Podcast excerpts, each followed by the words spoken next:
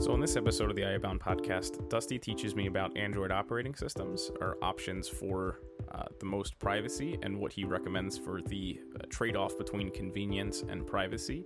I'm not very experienced with uh, Android mobile phones. I do own one, but I don't use it very much. It has almost no applications on it. Um, so if you are an Android user and maybe looking to get more privacy, this is for you. If you're an iOS user and maybe looking to skip right over, say, a, a vendor-specific uh, version of Android, or a Google Android and want to get right into privacy oriented from your iPhone, this is for you.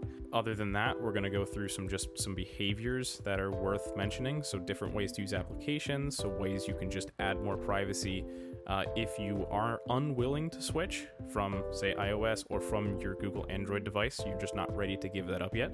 No worries. We're going to work with some baby steps uh, for you to get through that. Now, this is going to be a bit of a longer episode, which we're going to hopefully avoid, but it happens. Um, so hopefully if you can hang with us um, through this, then you will have some information on uh, Android operating systems uh, that might be worth it for you, or just, again, some behaviors, applications, things you can do to add more privacy to your life. Did, is it too pleb to talk about like home lab woes for just like two minutes here, and then we can talk about important things like no, T O T P? Absolutely talk about home lab woes. Okay. So I have needed to upgrade the memory in my... So I, I have one one functioning like main server for the house. And I don't remember if we talked about that last time, but I just have one, one Unraid server. And I've got like three V Ms and like nine or ten containers um, running on it, and then file storage and all that stuff. Well, when I built that machine... I built it with sixteen gigs of RAM, and it's got like a, a six-core A M D processor, and it's been great. But when you're running that much, when running that much stuff on one little machine, sixteen gigs of RAM doesn't go very far. And so it has been sitting right at about like ninety, ninety-five percent memory usage uh, for approximately eight months now, and I just haven't wanted to turn it off. So it's just been sitting there running, not not getting restarted. Yeah. And now I'm kind of like, actually, it's been almost nine months, and I, I kind of want to go for a year, but I, I don't have like I, like the memory. I've got thirty-two gigs sitting right on top of it. I just need to like turn it off so I can install it, and I don't want to. Um, that's my only woes. That's it. So for almost nine months, I've been sitting with memory that I need to put in, and I just don't feel like turning it off. So. Right. Well, you said you had uh, you don't have swap enabled on it either. I, I don't have any swap. So no. Yeah. Oof. Well. Talking about long run times, not exactly proud of this, but I think I hit just under four hundred days. I think it was like three hundred ninety-six. If I can find the screenshot, I'll share it. I think it was a Windows server machine. Again, not particularly proud of it. It just, it happened to be that way. It was completely remote for me, so it was very difficult to get to. Things anyway. Don't break until you restart. Yeah. That's when everything, that's when everything breaks. I just don't like the...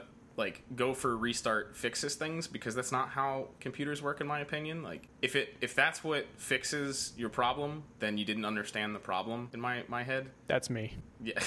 I, that's that's most of the time, don't get me wrong. I generally don't understand the problem, but like you have a better understanding how computers work. I feel like it's a mission to me, like it's a it's a challenge if I can figure out the issue without restarting the computer, mostly because I have sixty-four gigs of memory in my main rig, and it's basically full all the time because I'm working on so many projects. I can't imagine needing to use that much memory on a desktop. Full to the rim. I have, it's like eighty something gigs with swap, and it's got like seventy-eight used up almost all of the time. That's terrifying. I, I do a lot of, I've been getting much better though. I really have. Restarting an application will release Uh, we'll, we'll ask the, the operating system will release all of uh, its committed memory back to the O S. So if you're having problems where you're running out of memory, and restarting your computer generally fixes that, you can try just closing all of your applications out on a regular basis, because applications will allocate memory and generally not free it back to the O S. Allocators will are generally greedy, and greedy allocator is a term, and it will store, you know, your, that process memory even if it's not being used. And it may not be in the working set, so it may not be resident in physical memory. I guess in Linux you typically call it resident memory. And uh, when you close the process, it's forced to be freed, because when the process exits, the operating system reclaims the memory. That's just a tip. Close your applications fairly frequently, as they'll just accumulate memory and never give it back. So you may not see it if you're a Windows user in just when your task manager, uh, under memory, you have to look under the committed size, and that's where you can see how much memory is actually being used by applications. Again, it may not actually be in physical RAM, but it is being used and not available to other processes. So just close out your apps now and then, and uh, you're better off. So I don't, I haven't really mapped it out, but did you want to cover some of the notes I guess I could make about like trying to, like if you're coming from a useful Android or iOS uh, phone over to a more privacy focused device and you're going to use like Graphene or Calyx O S, um, what's some of like, I guess the, the main problems you might run into and like maybe why you would choose one, one operating system versus another, just my take on it? Or do you want to want to move on to the important stuff like like O T P? Let's forget about hardware, I guess, then. It's probably a lot easier if you forget about the device itself, other than, you know, make sure it's supported for the O Ss that you want to talk about. But for me, uh, I have tried to go the route of using, like, two phones. So I'll, for work, I have one phone, and then for personal, I have another phone. I don't I don't have any use for uh, really any accounts. I don't have Google accounts or anything personally. I don't need them. So Google or Microsoft, if you're going to have an iPhone, you have to have an iCloud account. You can't you can't even install apps if you don't have one. But my, my problem has always been uh, carrying two phones. As much as I, I know the reason why I'd want to, one, it defeats the purpose of carrying two phones somewhat if you're always going to carry two phones with you. So if you care about like your location privacy more than just the data that's on your device, then it sort of, in my opinion, defeats the purpose of having uh, a privacy-focused operating system on your phone if you're just going to carry another one that tracks you everywhere you go. Another thing maybe is if you have the easier route, like path of least resistance, right? So like chances are you'll pull your privacy one out to look something up. It'll take a heck of a lot longer because you gotta click buttons, turn scripts on and off, and push a bunch of things, or it won't work, or and then you're just gonna go ugh and pull out the non-privacy phone, take a look at whatever you need to do, or take a picture or upload it just because it's easier, or it has the camera, it has the mic. Right. And so the difficulty becomes, well, how committed do you want to be? Um, and everybody's situation is going to be different. You know, if I didn't if I didn't run companies that required me to be available and have uh, access to Google accounts and, you know, email and messaging and stuff like that, kind of while I'm mobile, then I wouldn't have an issue just using uh, pretty much any alternate operating system. I would have no problem with it. Uh, but being that I do have to have that, and if I want to be able to be somewhat mobile and be able to move around, you know, take phone calls when I drive and message people, you know, when I'm stopping places, like I, I sort of need that access. One of the reasons I would say you wouldn't use Calyx O S is you cannot, you cannot, you don't have any functionality with MicroG, which is the replacement for Google Play Services. You don't have access to Google accounts. Um, At least you can sign into a Google account, but you cannot uh, use any Google functionality. You can't use Gmail. You can't use like Google Docs. You can't use like any of the, the features you would want from Google. So from the, let's say the generic Android user, I say this because I think it's more likely for your average case Android user to move into something like this over somebody who's on iOS because they probably like it. I've found very few people that use iOS where they have any reason to leave it, right? There's very few little convincing you can do, you know, to give that up. And, and not to talk about Apple, because, you know, we could spend all day talking about what's good for them, what's what's not good for the user, and where are you giving up privacy, et cetera. So not getting into that. From the average uh, Android user's case, that's probably using Google and, you know, has a good portion of that in their life because a lot of Google things are like a little bit better. So maps or having YouTube, or maybe you use Google Drive or photos, um, maybe you use the gallery, that kind of stuff. And obviously every version of Android that isn't a Google Android is going to be very different too. So we're not going to talk about all of the problems you could have from your phone vendor's version of Android, uh, because that we could go on for days. So if I was a generic Android user, or maybe, you know, I'm, I'm somewhat concerned about privacy, um, maybe I use some extensions in my browser, a private browser, and I don't really use my phone a whole lot because I'm kind of nervous of that. What are my options for operating systems, or, you know, what's your experience? Is that a better way to ask the question? Well, it pretty much comes down to to three options. You have Graphene O S, Calyx O S, and Lineage O S. Um, Lineage is probably the least user-friendly. The problem with Graphene and Calyx is that they only work on Google devices. You have to have a Pixel phone. You, they're not... There is no uh, availability. They don't build the software for other phones. With Lineage O S, each each phone vendor, each phone model, it requires that someone take on uh, take on the project. So you'll have a like a lead on the builds for that project. And with Lineage, it's all just volunteers, people from the community that want to. With Graphene, it's sort of the same thing. Calyx O S is it's is a nonprofit, and they have employees. But Calyx is probably the second easiest to to like convert a Google device into a Calyx phone. They have a nice flashing tool. It's a utility, basically a script that's going to run and flash it for you. Download their script, download the, the operating system, and it will flash it for you. Graphene O S is probably the easiest to flash because they have a web-based flashing tool. You can do it manually if you want to, but they but you can just basically plug your phone in, enable U S B debugging um, and O E M unlocking, and then just flash it right from your browser. From the browser. Does it have to be a Chrome browser? It has presumably? to be a Chrome browser, yeah. Figured. And then Lineage O S, you have to, now I've never flashed Lineage O S. My understanding is you have to manually uh, like flash each partition. So there's a process you have to go through. And I would say I wouldn't recommend it. Like even, even as a non-average user of uh, computers and phones, I've looked at it and I'm like, nah, I don't really feel like it. I'm not going to bother flashing Lineage. It's more complex than it, than what I am interested in. Not to mention you like changing your stuff fairly frequently, so that's a lot of work. Yeah, it's a lot of work. So I've never used Lineage, and I probably wouldn't recommend using Lineage to most people, just unless you're very comfortable tinkering and you're okay with breaking things, because there's a pretty good chance you will. Is there any positive uh, side? And, and by that, like, is there anything that stands out that makes it worth it? So the only reason you would use Lineage is, in my opinion, is if you have a device that you want a non-Google or non like vendor specific operating system on. If you want a somewhat controllable operating system that is as open source as it can be, and you don't have a Pixel phone. So if you have a tablet or a non-Google phone. And that's a big one for me. Now, there are some arguments, I suppose, out there of why you should just use a Pixel phone if you want to use an alternate operating system. One of them being the ability to, like, relock the bootloader. You cannot do that on most other devices. Well, that's something I could maybe... like later down the road I might get into, because I'd be interested to see how much of a security feature that is compared to like just how many low-level bugs you can get, a firmware kernel level stuff that will take over your O S regardless of that lock, right, and be permanent resident. Yeah, and I, I couldn't speak in depth to uh, the hardware side of that. I, I don't know. The, I guess the, the biggest difference between Calyx and Graphene from like a like a high-level overview is if you don't need a Google account for anything, and you don't want to use any Google services for anything, and you do want an operating system that at its core is going to be uh, a little more friendly privacy-wise.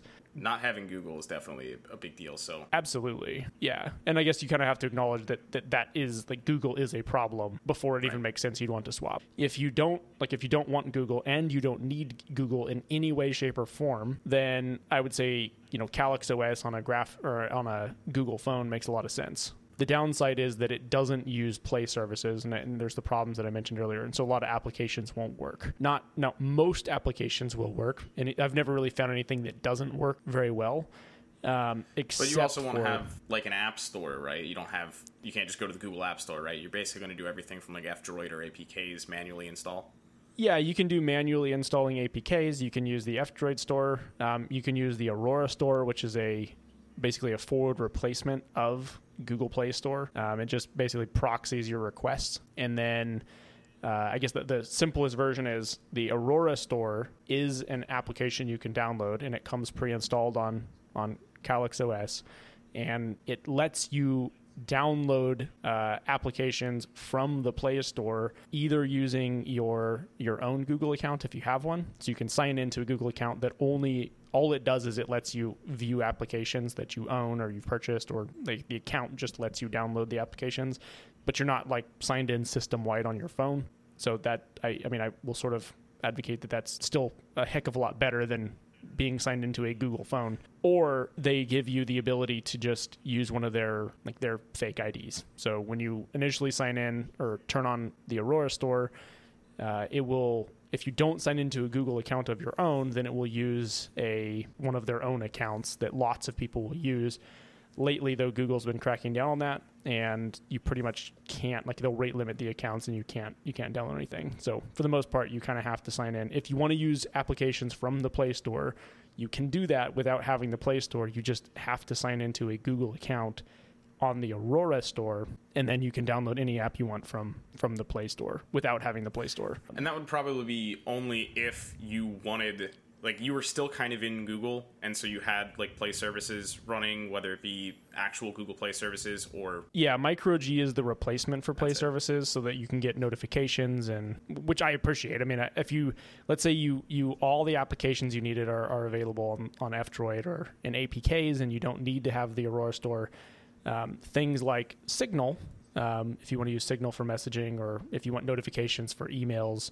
Um, if you use like ProtonMail or anything else, you won't get notifications unless you have either Play Services um, or a fake version of Play Services like MicroG that Calyx comes with. Or in the case of Signal, you can download the Signal A P K from Signal's website, from signal dot org. And then if you don't have Play Services or you don't have MicroG as a replacement, you can still get notifications, but you have to, like, they have a special version only in their A P K you download, um, where you can run it without that, and but it runs in the background. It, it seriously drains your battery, and so you can uh, you can add like a battery exemption and allow, allow allow the application on Android to run in the background all the time. And a lot of you know a lot of applications will still function, and you'll get notifications when they're individually running, looking for notifications, I guess would be the best way to put it, um, rather than having a unified system like um, Play Services doing that for you.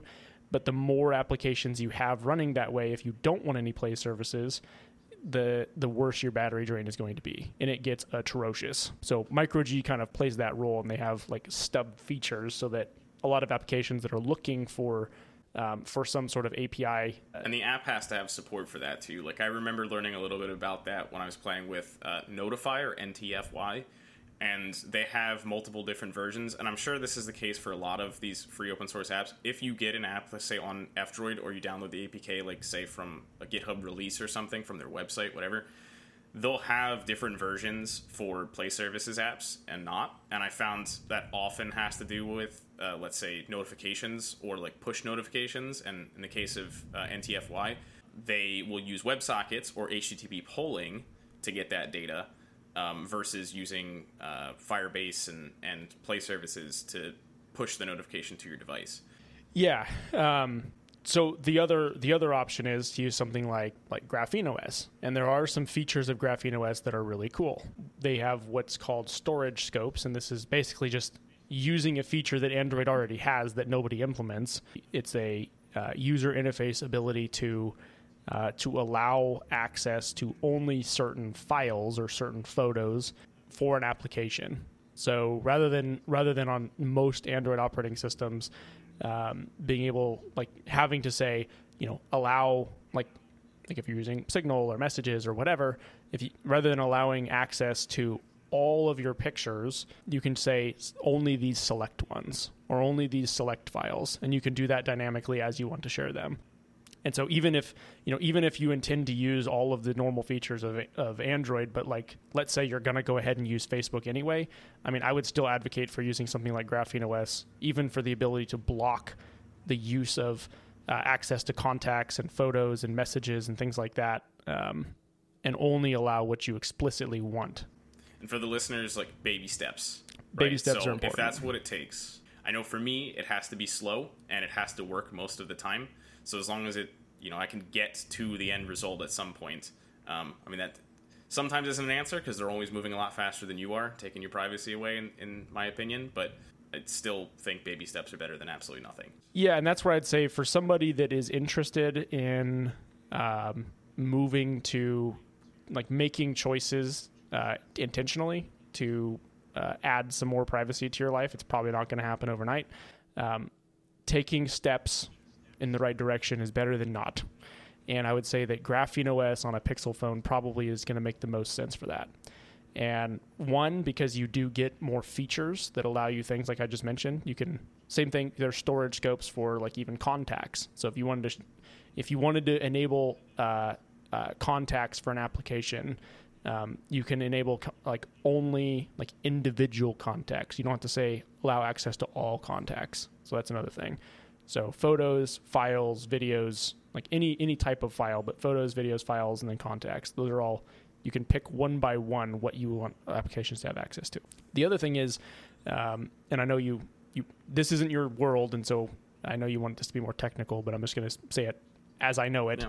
which is uh, per application and all applications, you have the ability to block network access.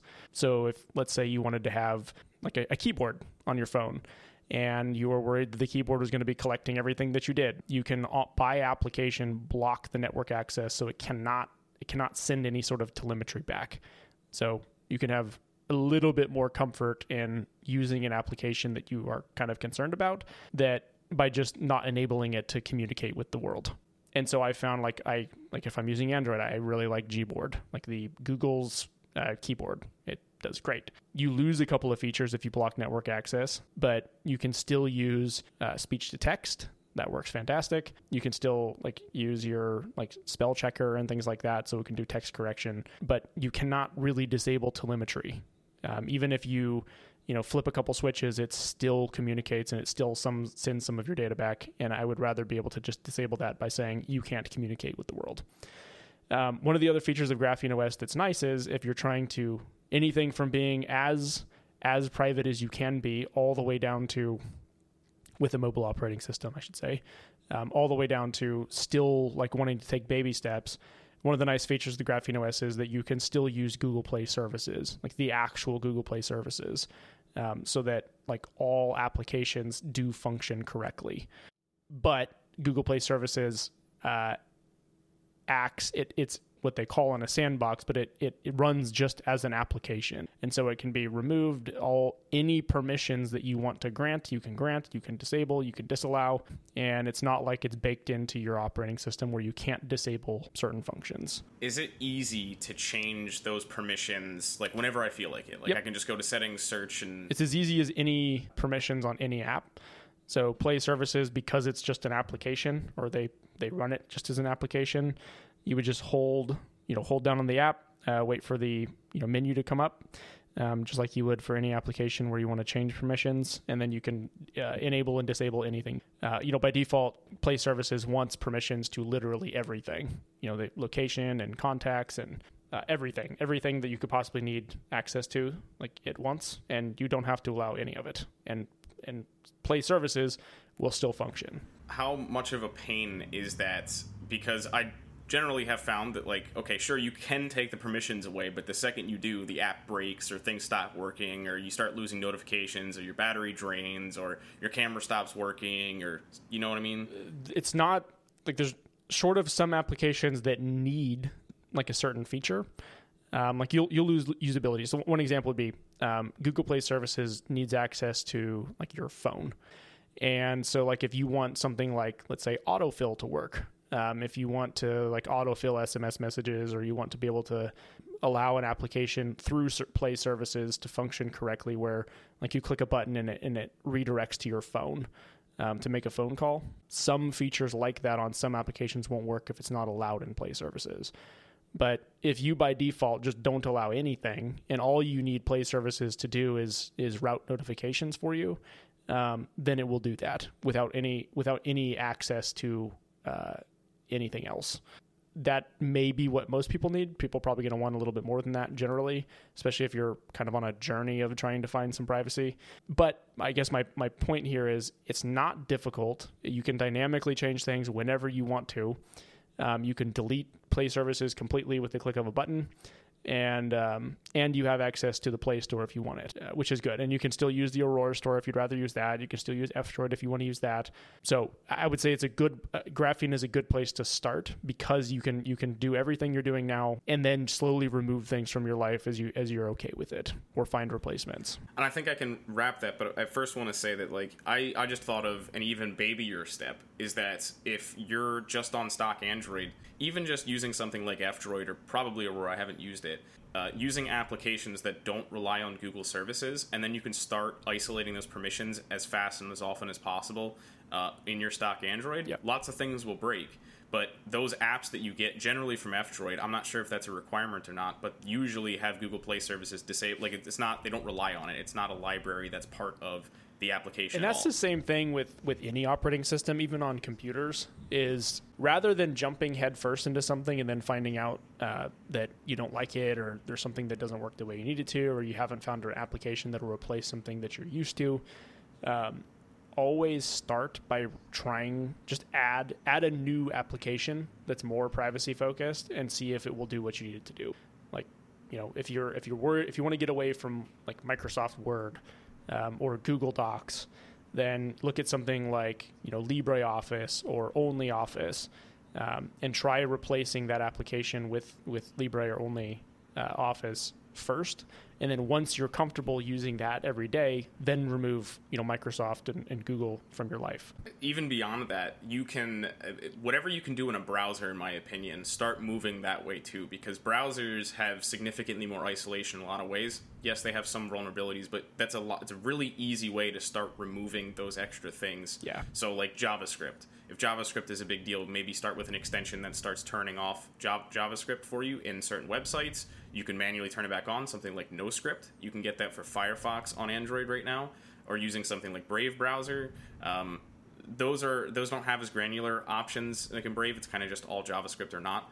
Point is, if you start moving toward browser-oriented uh, workloads, right, then you can isolate that even further to just using a browser, having a tab open, whatever it may be. You can obviously, of course, if you create a tab, you can create uh, a link on your Uh, desktop, or whatever you want to call it, your your tray, app tray, I guess, and uh, you can open that website up just by clicking a button, right? So moving to the browser, I think, for as much as you can without losing that little bit of convenience, again, baby steps toward that, um, also makes your desktop life a little bit easier too if you're just used to doing that kind of stuff in a browser. So yeah. Yeah, keeping things browser-based is a great idea. Just reducing the applications you use um, is a fantastic idea.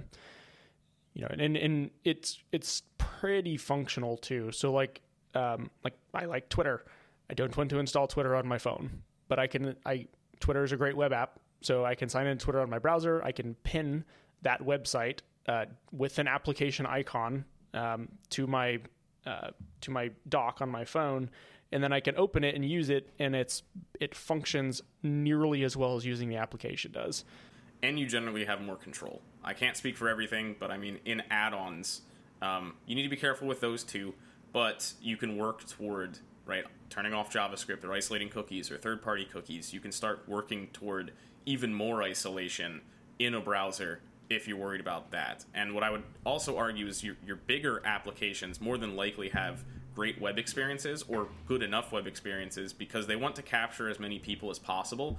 They're going to want to force you on the app, right? Every time you go to Reddit on mobile, right, it, it checks everything, sees if you're on mobile, and then says, hey, install the app or you can't view anything, right? And that's a pain in the butt. You can work around that, of course, too, but they will generally have good working uh, websites, and you just may have to get a little bit used to it. So I would probably advise moving to that as, as often as you can for, let's say, your bigger applications, say say Facebook or Twitter, um, even Snapchat now. That's a bit of a pain, but you can do it. Uh, they force you to like view Snapchat pictures on your mobile device only, and you can only be signed in on one device at a time, which is, again, annoying. But um, moving away from, you know, the mobile device uh, where they can track so many more things than they can in your browser. Oh, yeah. Yeah, and don't... Don't fall prey to the uh, the idea that when when iOS asks you, like, hey, do you want to allow, do you want to ask this app to not track you? Um, don't believe that when you say, yeah, don't track me, that they're just not going to track you. That isn't how this works. And because the understanding of what tracking means is uh, is very wild. I can tell you this. Um, my in my my job in my company, is one of the things we do, obviously, is advertising. And um, as a a privacy advocate myself, um, I am amazed at what you can do to track people, like legally. Um, it's scary, and it's terrifying how well you can identify people. Um, and uh, and I'm not even like like we just use other people's tools. You know, we're not we're not the ones building the tools where we can track people. And it's also mostly web-based, too. That's, yeah. Yep. So, if I were to wrap up a little bit on the operating systems here, would you say in terms of, you know, dipping your toes in the water to, you know, deep-sea diving would be from, say, uh, I believe you mentioned Graphene, and then Calyx, and maybe Lineage. I don't know. Those are maybe somewhat equal, but from difficulty or from least private to most private? I don't know that I could really recommend using other anything other than Graphene O S if you're going to use yeah. a Pixel phone. And that's it's not that I don't appreciate what the other ones are, um, but you don't have nearly the same functionality that you do with Graphene and the ability to choose how much do you want to remove and how much do you want to add, and it can basically do any of it. I would say Graphene O S makes the most sense if you want to take a step towards changing your operating system. So I have, uh, so, so after all this, I have my, my bare bones Android, and I'm just kind of wanting to step into more privacy-oriented stuff after everything we talked about, browser, accounts, all of that stuff. Uh, are there any app recommendations or basic things to do um, like that I can do right now with very little friction? Yeah, what I would start with is if you like messaging, Um, I would try to get away from uh, from like WhatsApp and other messaging apps, and I would consider using Signal. And uh, for like, let's say, and this goes for desktop and phones, um, look at using something like like OnlyOffice is a really good replacement for for Microsoft for you know PowerPoint and Excel and Word uh, or Google Docs or Google Sheets. I like uh, LibreOffice, which seems like you've told me that's a bit more hardcore than OnlyOffice, right? Well, it uses, by default, its its main function is using open document formats, like O D P and yeah. O D T and stuff. Um, and that's great. I mean, I don't mind using I don't mind using LibreOffice, um, but it's really not, like, the open document format is not that compatible with Microsoft's, especially nowadays. Um I would highly recommend using OnlyOffice instead of LibreOffice to avoid breaking changes. So another thing, rather than using Google, let's say Google Keep uh, or your iCloud notes, um, if you're going to follow the recommendation, don't sign into iCloud. Um, you can use uh, uh, Standard Notes. I found I, I really like. It gives you um, a lot of features that are nice. Um, sometimes the features are annoying. Sometimes when you're, you're like, oh, look at all these features, they're great. Um, they can like almost get in the way of just like taking a note, um, which can be frustrating. Standard Notes, I found, does do a pretty good job of staying out of your way and just letting you take notes. But if you want them, there's lots more features. So that would be another replacement. And then I would highly recommend looking at trying to migrate away from your Yahoo or Google or Microsoft emails and looking at um, using something like ProtonMail instead for email. So the, all of those are really big things we could probably spend a whole lot to talk on. And I, I think I want to talk about Signal a lot in the future. It just like there's a lot of social aspects to it too. So it's not just as simple as oh, like yeah. just get the app and start using it, right? It's like you got to get your friends on it. You got to move people around. And, you know, there's some trust things. There's some compatibility issues. There's a lot going on with Signal. But one thing I can say while we're on Signal is that if you have a stock Android, right, Google Photos is on your phone, and I think it's pretty difficult to remove unless you open up Debugger and, and remove it like how we did. But yeah. um, if you have it, it's doing scanning of every image on your phone, and it's reporting that to Google. It's a requirement. I don't know if it's a legal thing or whatnot, but they will scan everything you have, send it to the cloud for um, C SAM and a bunch of other stuff they, they check for. And as long as you have pictures on your phone, it's scanning them and reporting them. I've gotten away from storing photos on my phone entirely. So I don't use the camera, the built-in camera app. I do not store images on my phone, right? And that's probably a lot for some people because you have a camera and you like to use it to take pictures of things, maybe your, your dog or your cat or, you know, something funny is happening, you want to capture that. You can do that in Signal through the camera app. Now, I can't speak to what steps in between could catch you up. That's not exactly the point. It's that hopefully the file never is sitting around on your phone long enough for photos to scan it, right? So you can do two things, remove photos if you want to go through the application debugger that way um, and manually do that. We're not going to cover that here. Or you can simply not have photos on your phone, which I highly recommend most people do. And so in Signal, it has a nice handy little feature called Note to Self. So you take pictures in the app, send it to your phone, or send it to yourself, right? Note to self. And then you can download it from your computer, save it, and then the picture never touched your phone. Uh, Notes itself is actually a really nice feature anyway, and uh, in in almost every case, I need like a very quick. I need to send my. I need to save something as a note. Um, I actually found myself using Signal for that instead of using your Notes app. So it's like the fastest way to send yourself something you want to keep, even if it's just text. Um, and because Signal is cross-device, and you can you can sync your uh, your computer and your phone, um, you don't like it's it's like the fastest method method for using one application to um, to transfer uh, either your photos, like you said, or or even just text. It's a very handy feature. So, uh, point of the show here, we're going to talk about uh, make some recommendations that aren't recommendations about apps that we use and use them until either we find a vulnerability or something that's just really off, whether it be like the company or the community, and you know then we scrap it, move on. So keep all that kind of stuff in mind. Always remember, you know, safety, security, privacy when you're looking at an application or downloading it. So don't take our recommendations as uh, you know set in stone or, or you know that that's exactly what you should do for yourself. So the app that I want to recommend today uh, is Obsidian. And there's a whole thing on it. Honestly, I learned about it from Level One Tech's Wendell did a, a, a very awesome video of more than just what the app is and how to use it. It was, why do we have this problem uh, where it's difficult for us to keep track of things we know and want to learn and make it easy to just take very structured notes and just keep history of things uh, as tech people. So Obsidian is a markdown editor that uh, is very, very uh, intuitive. Just by default, and it's all file-based. So you can have it installed on any system uh, that can access, let's say, a file share, if you have it running on a file server like I do. As long as you have Obsidian pointed to the directory where you store all of your Obsidian files, it'll work uh, wherever you're at. Now, you will have to maybe, say, close it and refresh it if you move between it. There's a bunch of other, say, online sync things you can do with it, but just as far as having a very good-looking markdown editor, instead of using, say, Word or some other document platform, right? You can just use standard markdown files, use amazing markdown syntax. Very easy to read, very easy to edit. It's all inline, and I've been using it. I mean, we're using it right yeah. now. You could spend a lot of time learning about what you can do with uh, with Obsidian. I love it. Um, now, for my application, uh, I'm going to recommend Tailscale.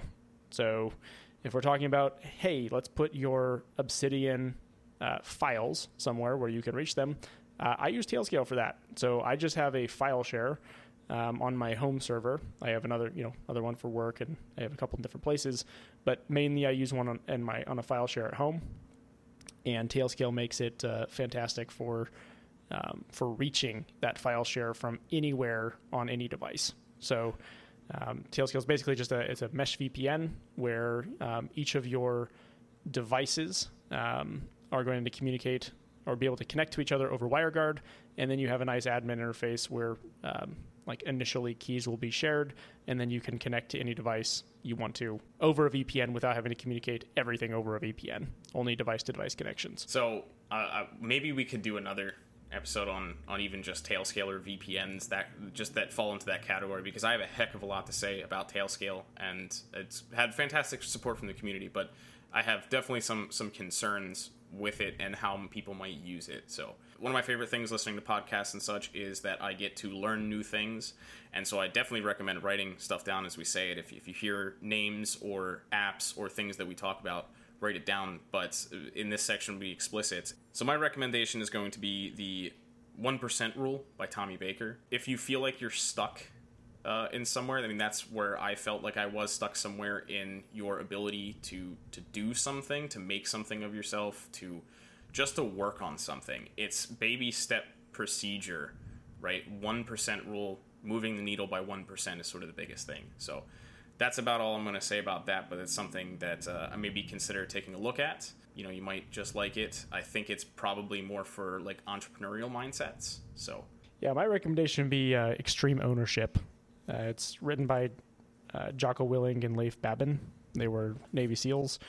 I found that when you can get context for something that you would not not typically notice in your life, um, it's great when you can read a book that that. that gives you the ability to notice uh, problems you wouldn't have noticed before. And I would say Extreme Ownership is a fantastic book. Um, I really enjoyed it. And after reading it, despite having a, uh, what I always have felt like is a pretty good cue to what my life looks like and how I treat people. Um, I've definitely had some c- scenarios that I, I got to audit what I was saying and what I was doing. So Extreme Ownership by uh, Jocko Willink and uh, Leif Babin would be my book recommendation this time. Another big thanks to everybody that made it to the end of the second episode here, number two. If you want to contact us, support us, talk about anything that we got wrong, things that we got right, maybe some other topics that you'd like us to talk about in the future, or maybe learn about, bring you some more information, get in contact with us. You can go to my website to get my contact information. That would be Vaughn Nugent dot com. The easiest way to do that is just go to the description of this podcast episode and click on the link. Should bring you there. My homepage has contact info, or shoot me an email, v n public at proton dot m e. There will be no major schedule to these episodes, just whenever we either get good content and have the time to record it.